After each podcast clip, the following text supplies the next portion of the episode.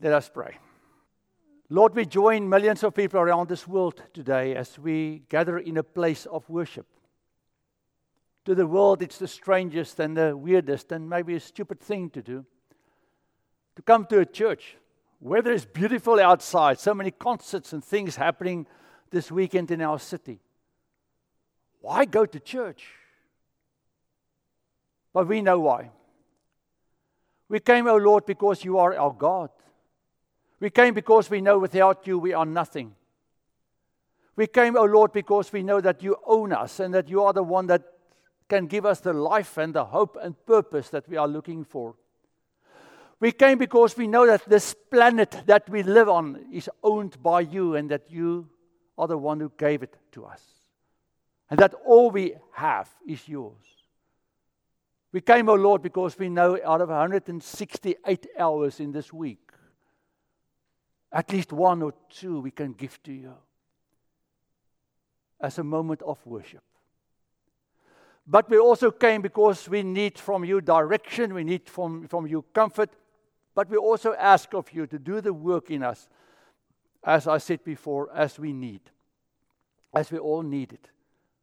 You know our stories, we know, you know where we came from, you know what we think, what we do, what we text what we look at if we are on social media and on the internet. There's nothing we can hide from you. So we come to you completely open. And we stand before you and say, Lord, do what only you can do with us today. In your name we ask this. In the name of our Lord Jesus Christ. Amen.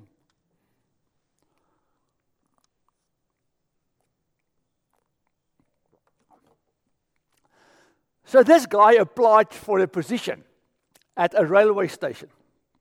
And the interviewer was a little bit mean to this guy. So he was sitting there, and the interviewer said to him, Okay, so you're going to work at our railway station in a sort of rural area. and now you know that two trains are on the same track and they are heading towards each other. What will you do? The guy who was there for interview said, Well, I will call them. The guy said, No, the, the, the phones are down. The, the, the, system is down. You can't call them. He said, Well, then I will change the switch to get this one train on a different track. He says, Well, the power is out, so the switches don't, won't work. He says, I may turn the lights from green to red. He says, I told you the power is out, so you can't change the lights. He says, Well, I will grab a red flag and I will run as far as I can away in the direction of one train coming and try to stop that one and to have it back up, whatever. The guy said, No, you can't. You've got a brace on your knee because you injured your knee two weeks ago. He said, Then I will go and get my son. The guy said, Your son? He said, Yeah, my son told me he always wanted to see a big train wreck.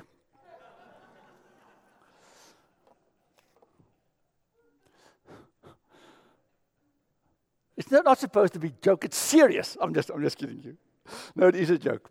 Old South African joke. But there's a lot of truth in the story, isn't it? How many times in your life have you seen an accident coming? Not on the road, I'm talking in life. How many times have you and I in our lives looked at look, lives looked at someone or something and said, This can't continue like this because this is not going to work out? We are in the story of Jonah, chapter 2. Eventually, we got to chapter 2, and today I'm going to do the whole of chapter 2, and I promise you it will not take the whole day. I will try to get this as quickly as I can, and we are going to discover something about my story in the story. So let's just read this together. Well, I'm going to read it, you listen. Then Jonah prayed to the Lord his God from the belly of the fish, saying, I called to the Lord out of my distress, and he answered me. Out of the belly of Sheol I cried, and you heard my voice. You cast me into the deep, into the heart of the seas, and the floods surrounded me. All your waves and your billows passed over me. Then I said, I'm driven away from your sight. How shall I look again upon your holy temple? The waters closed in over me, the deep surrounded me. Weeds were wrapped around my head at the roots of the mountains. I went down on the land whose bars closed upon me forever. Yet you brought up my life from the pits, O Lord, my God. As my life was ebbing away, I remembered the Lord, and my prayer came to you into your holy temple. Those who worship vain idols forsake their true loyalty. But I, with the voice of thanksgiving, will sacrifice to you what I have vowed I will pay. Deliverance belongs to the Lord. Then the Lord spoke to the fish. I, that's the coolest sentence. He spoke to the fish, and this fish obeyed. I wish my children would. Um, and spewed Jonah out upon the dry land. Going down. So I'm not going to read those verses now for you. You know, this letter or book, not, not letter, this book was written in the most amazing way. The word down is used in many different places.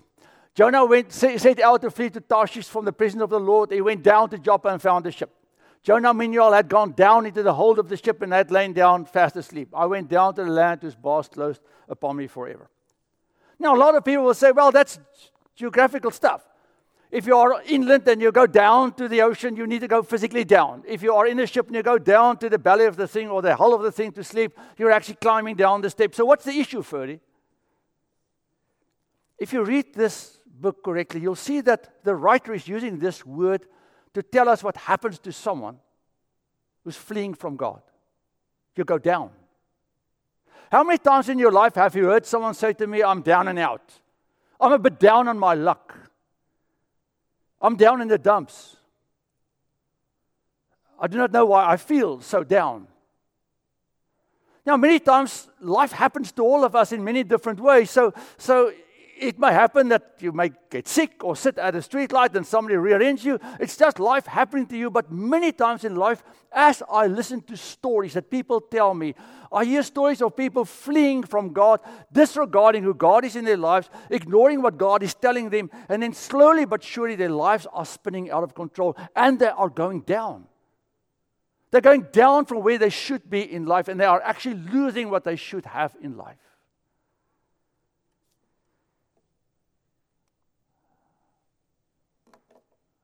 For many live as enemies of the cross of Christ. I've often told you of them, and now I tell you, even with tears. Their end is destruction, their God is the belly, and their glory is in their shame.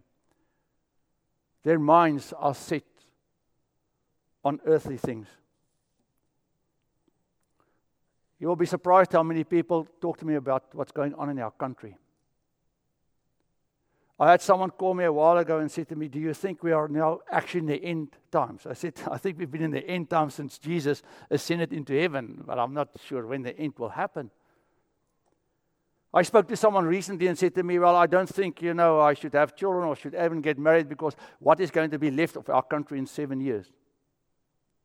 And I said to this person, So why are you so concerned? Because what concerns you so much? Because we as a country are going down.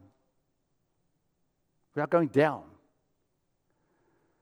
And going down is what I hear from people constantly. Down from what? Down from where we're supposed to be. Down to, from, from what God has meant for us to be, I think is what people are trying to tell me. And then I, I, I thought about this for a moment and I realized that this country was based on people fleeing Europe to come here because they just said we want the government not to be involved with how we worship God. Because that's what happened in Europe. So they said, We want to be here where we are not going to be telling the government what to do, but we just want them not to tell us how we should do our thing. And we want to believe in the Christian God. That's why they came to this country. But that's not happening anymore, is it? We are going down because we are also fleeing from God. Somebody sent me an email, and I read it again this morning that in California, in one class, school, they had the whole class chant to the Aztec gods, the Aztec, Aztec gods, Aztec gods, let me say it that way. The Aztec gods are actually gods that wanted you to worship your child in their worship. So in this whole class, they had the class chant the chants of worship that was done many years ago because they are doing this class on religions.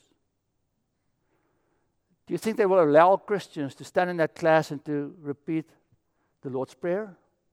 Not allowed. Do you think they will allow the class to say the Lord's, uh, uh, our, our confession of faith, like we say in the church many times? Not allowed. And then California burns down. And we wonder why is California burning down? Maybe California is burning down because they are going down away from where God wants us to be as a country. And that's what this book is telling us. It's not only Jonah that's experiencing this bad luck because he's trying to be disrespectful to God and, and, and trying to be disobeying God, it's because of all of us. And next week, we will hear about a city. You see, here we are dealing with someone that's in the church Jonah. Next week, we are going to hear about Nineveh. They are not in the church. That's a brand new story. Now we are dealing with someone that's supposed to know the right thing. In this country, we are supposed to, to, to know the right thing. Second thing Jonah, while he was in the belly of this fish, or in the bubble that God created, or in the hands of God, or whatever happened there, started to pray the following. He says, I call to the Lord out of my distress. I'm driven away from your sight. How shall I look again uh, upon your holy temple? Now, now, if you if you go and read the story, you know we all hear that Jonah, Jonah was cast overboard, and then the fish swallowed him. If you read this prayer that he's praying here, I think he was in the water for a long time. It seems to me that he was actually drifting down and deeper and deeper in the ocean. The Lord, in some way, provided for him to sort of survive all of this. There was definitely a fish involved. That's no issue. There was something involved where, where Jonah really experienced the darkness of death, and God surrounded him, as I said last week, in some kind, some kind of way that he could stay alive. That, that's what we believe.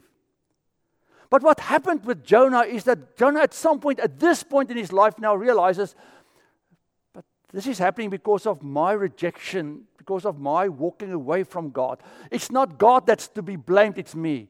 And that's the crisis many times in this world. When stuff starts to go wrong, people turn towards God and says, God, why did you allow this? Why did you allow my child to die of an overdose? But why did this child die of an overdose? Because this child was never raised in the church never taught the word of God. Was never introduced to Jesus to find that the hope that he or she is looking for is not inside a drug, but inside the gospel of Jesus Christ. But we are very quick, quick to blame God for all the things that goes wrong. And now Jonah actually re- realizes, but, but it's God that is the one that he actually needs. But then Jonah also says the following He says, I'm in the pit as my life was ebbing away. And then he talks about the pit. And this word pit in, in Hebrew actually means the darkness, the darkest of darkness. It's actually at uh, uh another point, he talk about the root of the mountains. It's sort of lower than the root of the mountains, there where the most evil and the most darkest places can be. Does God want us to be there before we turn around? The story of the prodigal son. This kid is at home. He's with his dad. It's like the story of a Christian. Then he tells his dad, I'm going to do my own thing. That's the story of Jonah and many other people. Then this child walks away and he takes his inheritance, what he has received from God, and then he eventually ends up with the pigs. He sits with the hogs. And for a Jewish person to sit with a hog, that's the most horrible thing because hogs or pigs are unclean animals. The darkest pits for the prodigal son is to sit and to try to feed animals that are actually unclean, that doesn't allow him to go and worship because he was in contact with these unclean stuff. Does God want you to end up with pigs? Does God want us to end up in the pit? Do you know how many times in my life I've heard someone say to me, I'm in the pits? Because they are there. That is not what God wants. That's the last thing that God wants is for us to go so far down that we almost can't find our way back. He will relentlessly pursue us because he wants us not to experience this, but we continue to walk further and further and further away from God as a person, as a nation, as a country. And then we when things starts to fall apart, we, we say, God, what have you done? God said, I didn't do this. I don't want you there. I want to bless you. I want to help you. I want to guide you. But don't ignore me as the only holy living God. And listen to me. Listen to me.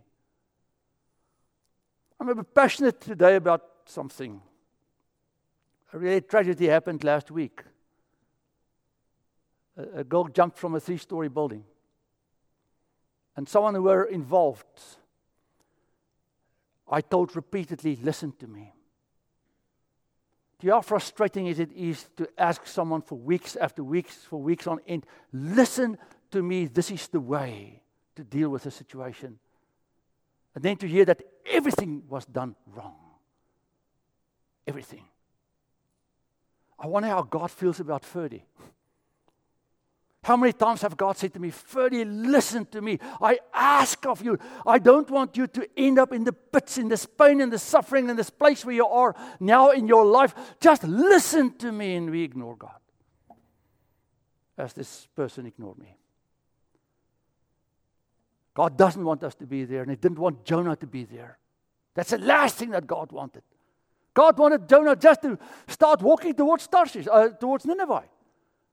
But Jonah decided to went to the west, and God said, Go to the east. The path of healing and recovery. Have mercy on me, O God. Um, David says, according to your steadfast love, according to your abundant mercy, blot out my transgressions. Wash me from my iniquity. Cleanse me from my sin, for I know my transgressions, and my sin is ever before me. Against you, you alone, I've sinned. I've done what is evil in your sight, so that you are justified in your sentence and blameless when you pass judgment. When will we start to take sin seriously? You know, in our, in our culture, sin is not, you can't use the word sin anymore. I can't just say to someone, this is wrong.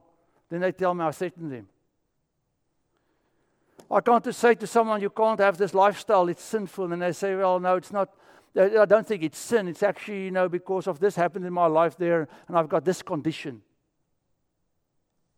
No one takes responsibility for what they do anymore. Now, it's true, a lot of people have conditions and issues. I, I agree, all of us do.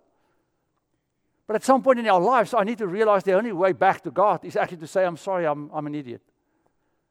I've done a lot of stupid. And that's what David did here. He said, I'm so sorry. And that's where his path of healing started. And this is where Jonah's path of healing started in the belly of a ship, in the pit. When he actually turned back to God and said, I need you. I need you. Then faith.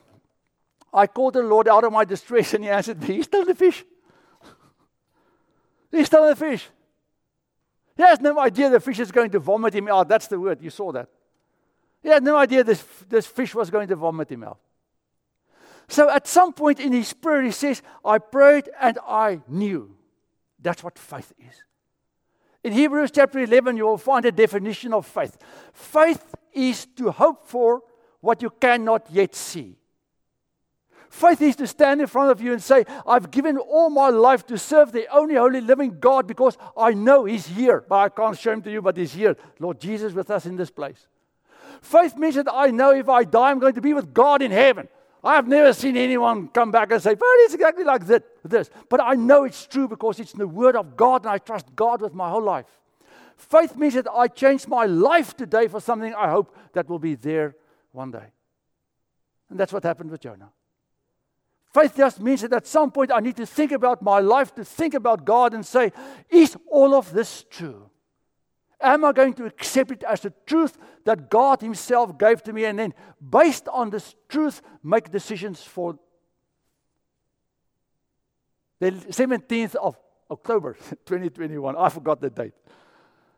For, day, for, for today, then also.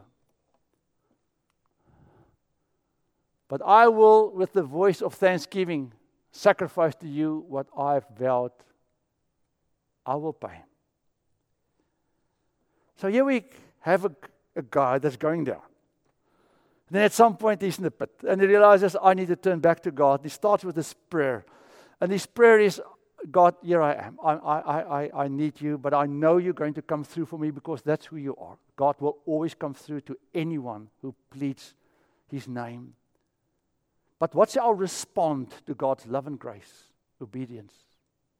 Obedience. I will keep my vows and I will do what you asked of me to do. How many promises have we made to God in our lives? Lord, if you can just get my wife through this, I promise you I will never miss a worship service again. That was 10 years ago, and I was 10 years last in church. I'm just kidding. Lord, if you get my child through this, I promise you I will do this. How many vows have we all made to God? And then when it turns around, it's all good. We forget our promises that we have made. God doesn't punish us for that. He knows how we struggle to be obedient, how we struggle to follow Him. He knows this. We are not perfect in any way, shape, or form. He just asks us to try our best. To make Him so important that for Him I will do this.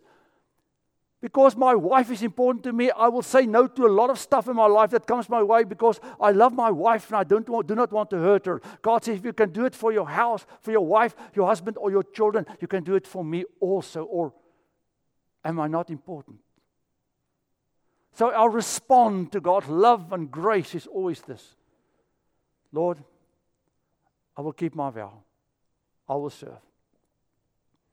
And God told the fish, uh, not going to preach about this, he said to the fish, vomit him out.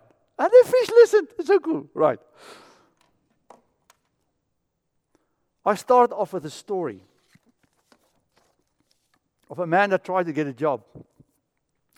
But the guy on the other side of the table took anything away that he offered to bring a solution to the problem. The story applies to us in America also. I'm here as a Christian and I know what the answer is. I can see a train wreck coming. I do not know if you can, but I can see that we are going to have interesting times in our country, many different ways in the direction that our country is going, in rejecting everything that's God and everything that's important to God.